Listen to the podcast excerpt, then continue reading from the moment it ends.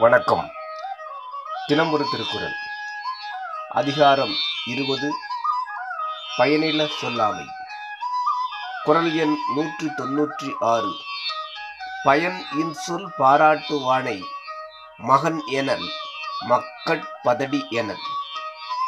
பொருள் பயனற்ற சொற்களை விரும்பி பேசுபவனையும் அவற்றை மகிழ்ந்து கேட்பவனையும் மகன் என்று சொல்லற்க இவனை மக்களுள் பதர் என்றே சொல்லுக. விளக்கம். பாராட்டுவானை என்ற பொது சொல்லால் சொல்வானையும் கேட்பானையும் குறித்தவை அறியலாம். நெல்லோடு பிறந்து நெற்பயிராகவே வளர்ந்து கதிரும் விட்டு பழுத்தும் உள்ளீடாகிய அரிசி இன்மையால் அது நெல் என்ற பெயர் பெறாது.